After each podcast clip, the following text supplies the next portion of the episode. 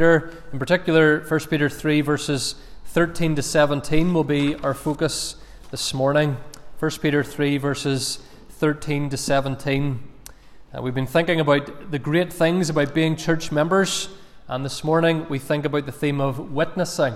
Witnessing. If you have seen something that captivates you, you speak about it.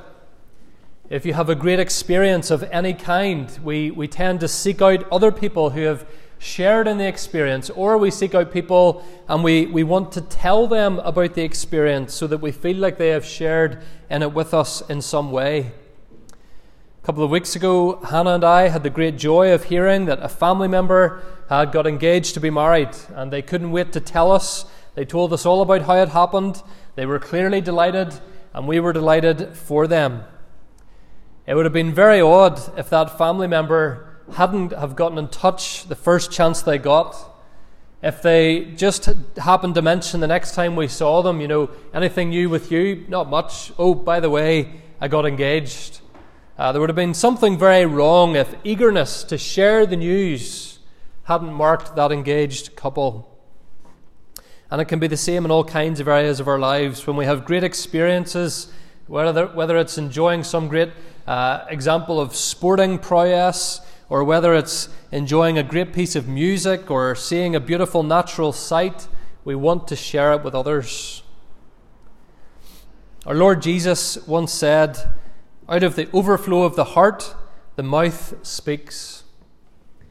Now, he was speaking at the time to some of his enemies, but the point stands, friends, that what captivates our hearts comes out of our mouths.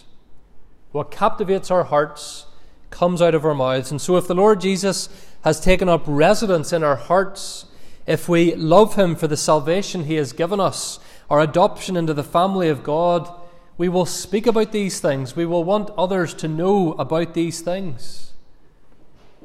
That's what the Lord Jesus was saying when He commanded His apostles and, by implication, all His followers to be His witnesses. Acts chapter 1, verse 8. And yet, witnessing tends to be something that a lot of Christians find difficult. And many of us likely feel like we don't do an awful lot of it, or we don't do it well, or we feel daunted by the prospect.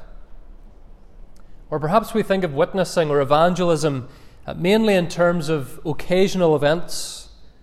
Uh, we give out invitations, we speak to people on their doorstep for a few minutes, perhaps, or we run a children's Bible club, and, and that's evangelism, or that's uh, the only time we do it. Perhaps we feel daunted by witnessing because of the increasingly hardened, sometimes hostile culture that we find ourselves in. We wonder if people will listen, or we worry about what the response of a friend or a neighbour will be. But all of that aside, friends, we are called, we are commanded to be witnesses for the Lord Jesus Christ. A, tr- a heart truly captivated by Jesus will prompt us to speak about Jesus. And Peter takes time here in the middle of a larger section, which is really all about suffering as Christians. He takes time to teach us about witnessing, even at times in the midst of suffering. He's writing to believers, as I mentioned, scattered across a very wide area of what's now modern day Turkey. They weren't yet facing violent persecution, though they would eventually. But at the time that Peter first wrote, they are facing an increasing amount of social pressure, we might say, slander, gossip, hatred of one kind or another for their faith. And in the midst of that, Peter calls them nonetheless to be witnesses for the Lord Jesus Christ. And he highlights in this passage at least three aspects, if you like, of our witness, or, or three ways in which we might be witnesses.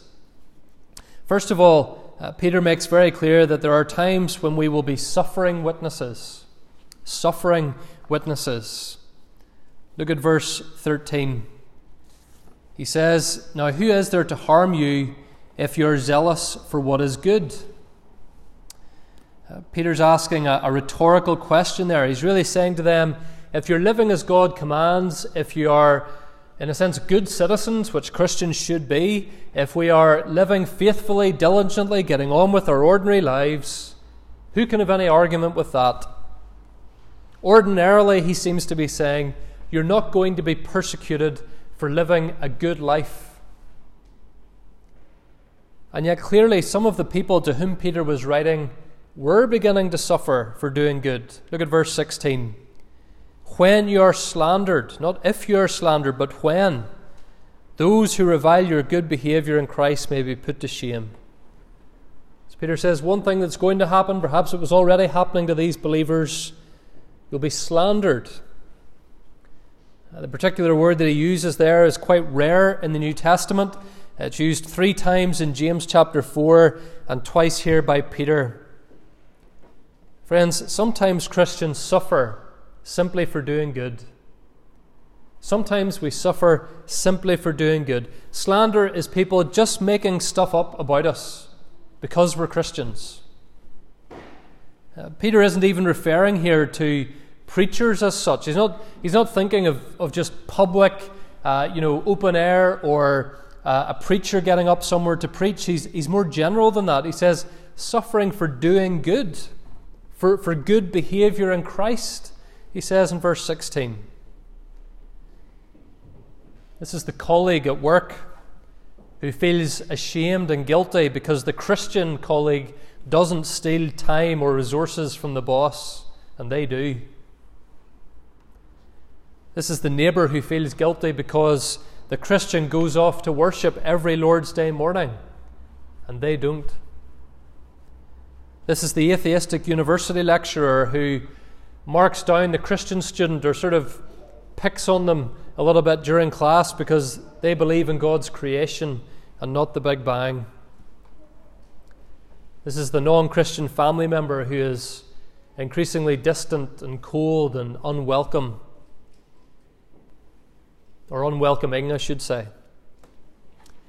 Sometimes such people, friends, will grumble, they will gossip, they will tell outright lies, some of them simply because they know we're Christians and they don't like it. Remember Daniel in Babylon.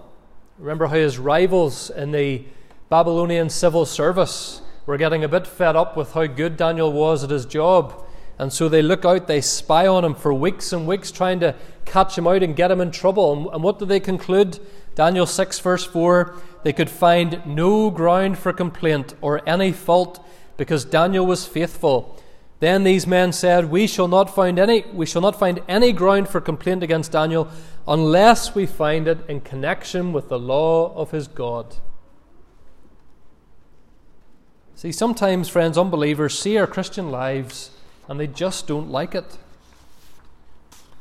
John Stott quotes one ancient writer who says, The spectacle of moral beauty does not disarm all the ungodly.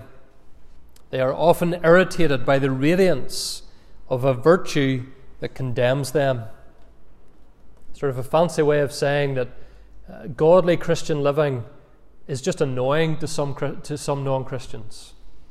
It gives them a guilty conscience and they don't like it. And so, friends, sometimes we may have to suffer for doing good. And yet, Peter says, don't assume that suffering for your faith means that something is going badly wrong. Look at verse 17. It is better to suffer for doing good, if that should be God's will, than to suffer for doing evil.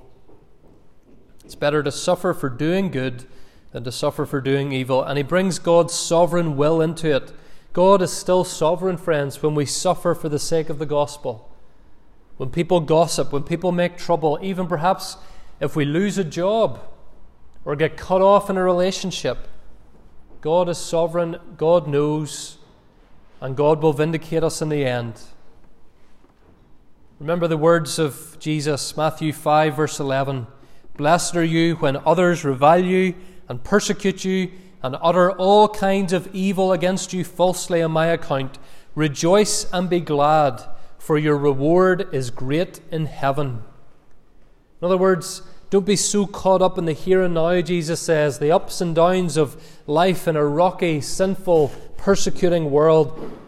Don't be so caught up in that that you lose sight of what lies ahead heaven and the rewards of it for believers. And I think that's really at the heart of what Peter's saying back in verse 13. Who is there to harm you if you're zealous for what is, what is good? What he's saying is, what's the worst that can happen? I mean, what's the worst that they can do to you? It's not going to change the fact that you're going to heaven, that rewards will be there for you in Christ. He says in verse 14, Have no fear of them. One of the themes of 1 Peter is that we are to fear no one other than God Himself. The reverent, humble, respectful fear of God and a, a, desire to obey Him should stifle any fear we might have of anyone else teammate, family member, colleague, whoever it is. One writer says, Fear of human beings, even those who persecute, is forbidden. That's very strong, but it's true. Fear of fear of man, friends, cannot be allowed to take root in our hearts if we really consider Christ to be Lord, as Peter says in verse 15. So, friends, here's the first aspect of our witness. We may, we may well find that we witness in the midst of suffering. We may well find that our witness causes suffering. And this may be the experience of some of us in the days ahead. Some of you, this is already your experience. The spiteful colleague or neighbour, the lies, estranged family members. Boys and girls, this might be friends at school who no longer include you because you love the Lord Jesus Christ. It's the sort of thing that is likely to happen more and more unless our society, by God's grace, experiences revival. Our beliefs may well become more and more offensive to the sinful watching world around us. And yet, Peter says, Christ says, rejoice, rejoice. Don't lose hope. Don't doubt God's goodness. Don't quit witnessing. Remember that your reward in heaven will be great. Suffering for the sake of Christ is a reminder that we really do belong to Christ. Remember, that's how the, the apostles felt in the first few chapters of Acts when they were first hauled before the Jerusalem authorities. They went home rejoicing that they were counted worthy to suffer for the name of Christ. If our hearts are captivated by Christ, friends, we will speak of Christ, and we may suffer for it. But remember, when we do, great is our reward in heaven. So we may well find at times that we are suffering witnesses, but nonetheless we must be speaking witnesses. That's the second aspect of our witness that Peter highlights here speaking witnesses. Look at verse 15 again. In your hearts, honour Christ the Lord as holy. The language there is emphasizing the uniqueness of Christ, that he is set apart, that he is in a league of his own. He's not just one important name or one inspiring figure. He is God the Lord. He is our Savior. He is our King. Again, Peter's saying, friends, let your hearts be captivated by Him, who He is, what He has done. If you lack motivation to serve Him or to speak of Him, think more about Him, read about Him, meditate upon Him, and then let that fuel your witness, spur you on to speak. That's the natural progression of verse 15. Uh, notice the way, that it, the way that it all links together, together in verse 15. He says, Honour Christ the Lord as holy, and then always being prepared to make a defence to anyone who asks you for a reason for the hope that is in you, yet do it with gentleness and respect. And so he's saying that as we honour Christ, as Christ, if you like, looms largest in our minds and hearts, we will then be ready to make our defense and to speak of Him to others. There's two aspects of our speaking witness in particular here uh, that Peter is talking about and for us to think more about. First of all, he's saying that we should be ready to speak. We should be ready to speak. Notice he says, verse 15, that we should always be prepared to make a defense. Always be prepared to make a defense. Uh, the word there for defense is the Greek word apologia. It's where we get our word apologetics from. Uh, one of the subjects that our two Bible college students will be studying in Belfast over the next three years is apologetics. It's a whole field of Christian thought and, and study. And it's about how we explain and defend the Christian faith in the face of questions or objections or the criticisms that people might make. Now, this particular word appears eight times in the New Testament, and it almost always refers to someone, usually the Apostle Paul, publicly defending or explaining his faith. Now, you can find examples of that, for example, Acts chapter 22 or Acts chapter 25. And Peter here is not just writing to apostles like Paul, he's writing to all Christians. And he says that we, like Paul, need to be ready to make a defense. You be ready, Peter says, to explain your faith when you get opportunities.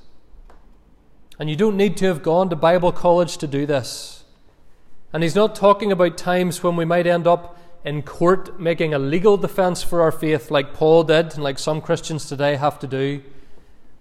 Friends, he's talking again more broadly about the ordinary course of life for all of us as Christians. Always being prepared, he says, to make a defense to anyone who asks you. Anyone. Your neighbor, your friend, your family member, your colleague, the man on the street, whoever. We should be prepared to speak. Being prepared means we have to drop some of the excuses.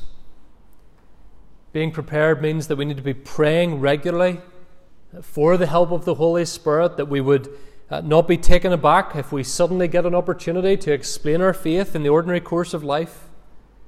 It means praying that we would have the words to say in our daily lives to non Christians, as Christ has promised that we will.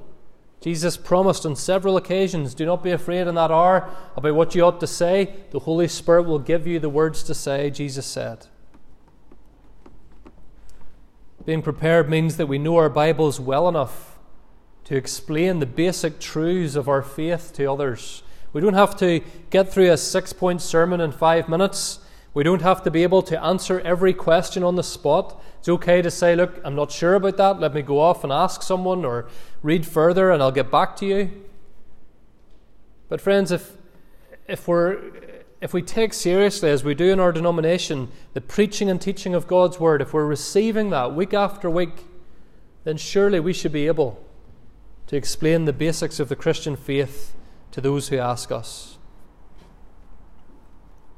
If you're asked this week or in the weeks to come, explain why, although we take COVID 19 seriously and take precautions against the spread of it and so on, explain why we, we don't live in fear of it. If you're asked, explain why, although you love football as much as your colleagues or your teammates, there's something more important to you than football. If you're asked, explain why you don't work on the Lord's Day and don't just say it's our family day. Say it's the day that we worship God because of a risen Saviour, the Lord Jesus Christ. Peter says we're to explain the hope that is in us. The hope that is in us. He said back in chapter 1, verse 3 Jesus Christ has caused us to be born again to a living hope. This is a favourite word of Peter's. Christians are to be hope filled people, are we not?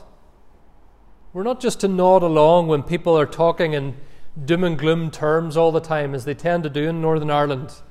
You know, we, we are to have hope, real hope, sure and certain, living hope, because of what Christ has done. Tony Merida says, Hope in the New Testament is not wishful thinking it's a settled confidence in future glory. Christian hope, friends, is a settled confidence in future glory. This hope energizes our lives now, especially in suffering, and this hope shines in a hopeless world, he says. He goes on, this hope is so rare that some people will ask you about it, particularly when they are going through suffering. or when they see you suffering with confidence. And so, as we have opportunity, friends, we are to be people who display, defend, and explain our living hope. We're to be ready to speak. But we're also, as speaking witnesses, we are also to be gentle when we speak. We're to be gentle when we speak. Make your defense, Peter says, explain your faith, but he also adds at the end of verse 15 do it with gentleness and respect. With gentleness and respect. Uh, the word respect there is actually the same Greek word as has been used earlier for fear uh, or reverence. And so Peter's already told us that we're not to be fearful of other people.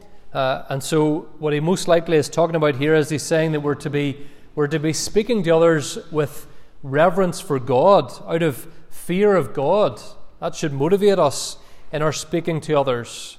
Uh, we're not to do it pompously or proudly or arrogantly, but with humility and fear of God. And he also says then that we're to have gentleness as we witness. Gentleness, you remember, is part of the fruit of the Spirit. Uh, the word here really means strength under control. Gentleness doesn't mean being weak, it means being, in a sense, controlled. You have your, your emotions under control, your reactions under control, and so you're able to speak gently to people who may disagree with you. And Christians don't always get this aspect of our witness right. Sadly, at times, Christians in Northern Ireland have mixed politics with preaching and the results have been an embarrassment. We get lumped in with angry men giving off at people through megaphones on the street, and we don't, appear, we don't appear very gentle. Some Christians can end up with a terrible reputation in the public square or in their workplace or in their wider family for being proud and having a, a superior attitude. And sometimes, friends, non Christians will label us that way unfairly, but sadly, other times the label has been pretty accurate for, for Christians. This is to be absolutely avoided. We are to be gentle witnesses. We are to win people with grace, winsomeness, respect. And we are to win them with our hope. With our hope. We live in a world, don't we, of empty hopes. There's a sense in which we don't need to convince people, friends. There's a sense in which we don't need to convince people that their lives are hopeless without Christ. Deep down, people know that. They might not be able to articulate it that way, but they know it. They sense it. They know that no amount of seeing their favourite team win a trophy is going to really make them as happy as they want. They know that all their clothes and all their stuff isn't making them any happier. They're fearful that if they lost their physical health, they might not feel like they have much point in life at all.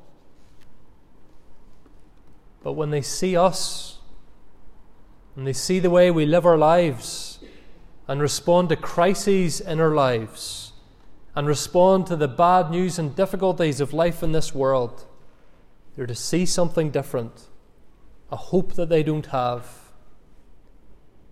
And if or when they ask, we, are, we need to be prepared to gently, wisely, in a way that fits the moment and the circumstances, explain the reason for the hope that we have in the Lord Jesus Christ.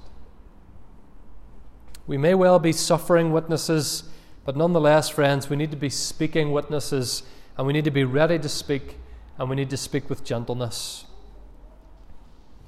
So, suffering witnesses, speaking witnesses, but then, thirdly and finally, and maybe surprisingly also, silent witnesses. Silent witnesses. Uh, don't think it's on TV anymore. Maybe some of you remember that TV show used to be on for years and years, Silent Witness. And I think it was all about, you know, if, if, some, if there's a, a murder victim and, and the experts, the forensic team that look at the body, and just based on the evidence that they see, uh, no, the, the, the, the victim, of course, can't speak. They've been murdered, but the evidence is still there of what might have happened to them. Uh, and this show went on for years and years. Well, Peter says here in verse 16 that there is a sense in which uh, we, we can be witnesses not so much by what we say, but by the evidence that we put in front of someone, by the way that we live our lives. Look at verse 16. He says we're to live with a good conscience, so that when you are slandered, those who revile your good behavior in Christ may be put to shame. And again, friends, here the word good behavior is, is not, it doesn't include uh, specifically preaching or, or proclaiming the gospel. It's, it's just general good deeds, good living. There is a place, friends, for good deeds as well as good words in the Christian life. There is a place for letting our actions do the talking for us as Christians. Now, I would want to qualify this and be careful with this because it can be taken too far sometimes. Uh, some of you have maybe heard Christians say, preach the gospel, use words if necessary. Well, that's nonsense. You can't preach the gospel without using words. Uh, preaching requires that you speak, you have to be speaking. But what Peter is saying here, as he does elsewhere in his letter, that our actions, there's a place for our actions to back up what we have been speaking about and to build upon what we have been speaking about. Sometimes good behavior in itself can be part of our witness. If you look back, for example, at 1 Peter chapter 3 and verse 1, just look at that verse for a moment. 1 Peter 3, verse 1. He says, Likewise, wives, be subject to your own husbands, so that even if some do not obey the word, they may be won without a word by the conduct of their wives. Peter's speaking there to Christian women who perhaps got converted after they were married and they're married now to unbelieving husbands. He says they do not obey the word. But notice that, that implies that perhaps these men have heard the word, someone has preached to them, and yet they don't yet believe it. They haven't been converted. And Peter says to the woman that rather than nagging the husband day after day, you need to believe, you need to believe. Have you thought any more about that sermon the preacher preached last week? That the wife can actually have just as much of an impact by showing respect for her husband, living a godly life in front of her husband. She can build on the power of the word preached with the power of a godly life. And he's saying something similar here in verse 16. Godly living can be a silent witness Again, we're not to always be silent witnesses, but there are times when we can let our actions speak for us. And our actions may at times provoke persecution, as we've already considered, but at other times, friends, they might provoke questions.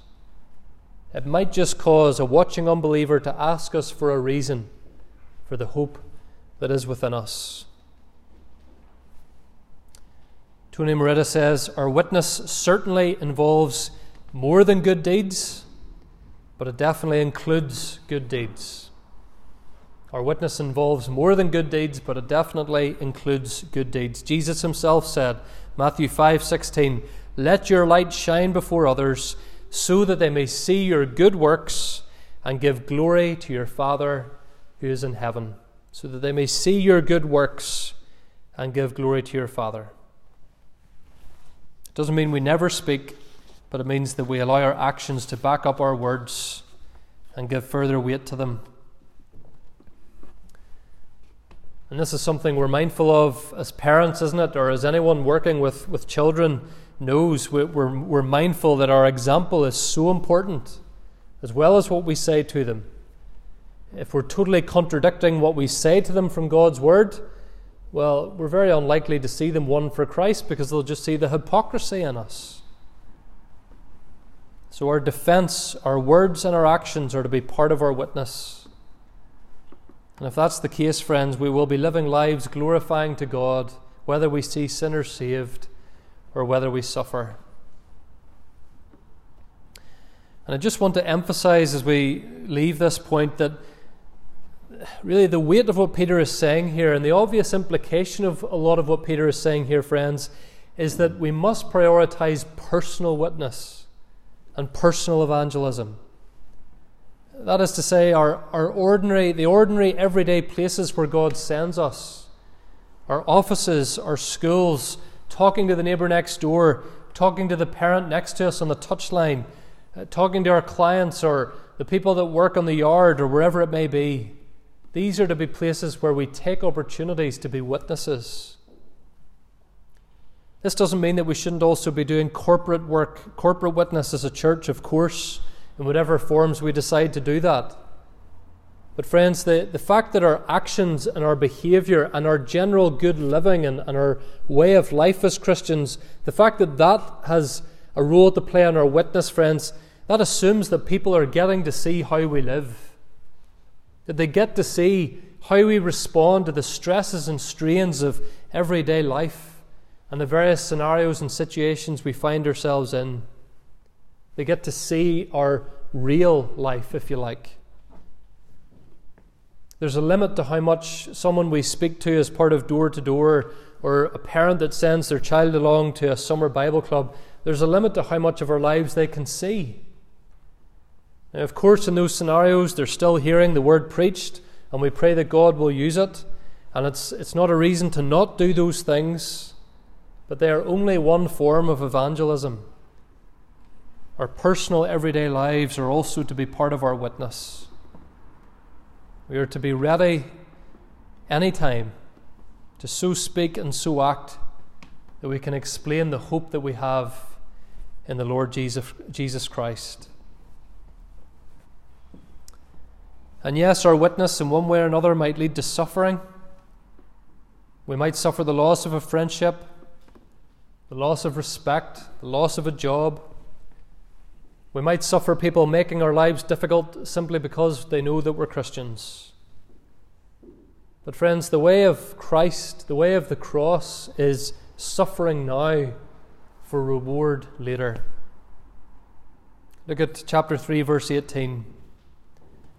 Christ also suffered once for sins, the righteous for the unrighteous, that he might bring us to God, being put to death in the flesh, but made alive in the Spirit. Christ also suffered, friends. Why do we have hope? Why are our hearts captivated with Christ instead of politics or media or possessions or position? It's because Christ gave himself up in our place for our sins, the righteous for the unrighteous. One perfect man dying for imperfect people the Son of God becoming the Saviour of the world, suffering the cross before receiving the rewards of heaven. That's the pattern that our lives are to follow. If your heart isn't captivated by Christ today, ask God to give you a new heart that is. And then, with that new heart, may we each be committed to witnessing for Him. May we be prepared to make a defense to anyone who asks us about the hope that is within us the hope of forgiveness, the hope of eternal life. Amen.